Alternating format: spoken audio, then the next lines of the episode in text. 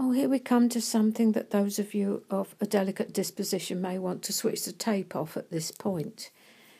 Because if you can bring yourself uh, to pray something like I'm going to say in a moment, it will help you immensely.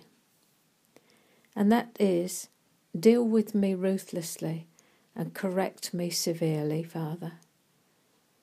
In the being dealt with severely and corrected ruthlessly by the Holy Spirit, we travel much more quickly to the appointed place, the anointed place that God has for us all the time that we run away from his scalpel when he's trying to remove something within us that is actually hindering our path, we are shooting ourselves in the foot. So we have to come to the place where we recognize that we have got to do violence towards ourselves and put this self nature where it belongs under our foot. You have been crucified with Christ.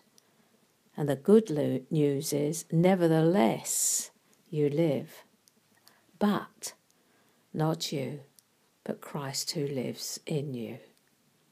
This is where we come to recognize that there really are no longer two lives to be lived, but one, and that is His through us. And if we truly desire to bear fruit for the kingdom, for his glory, much fruit to the glory of the Father, then we will allow ourselves to go through the cross. There's no way around the cross. We go through it. And when we're through it, we walk in resurrection life. You don't stay hanging there. Death takes place.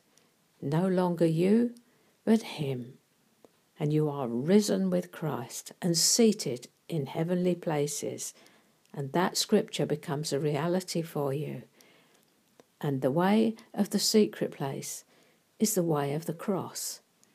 But you will find you're pinned face to face with the beloved of God, the one who loves you with all his heart, soul, mind, and strength.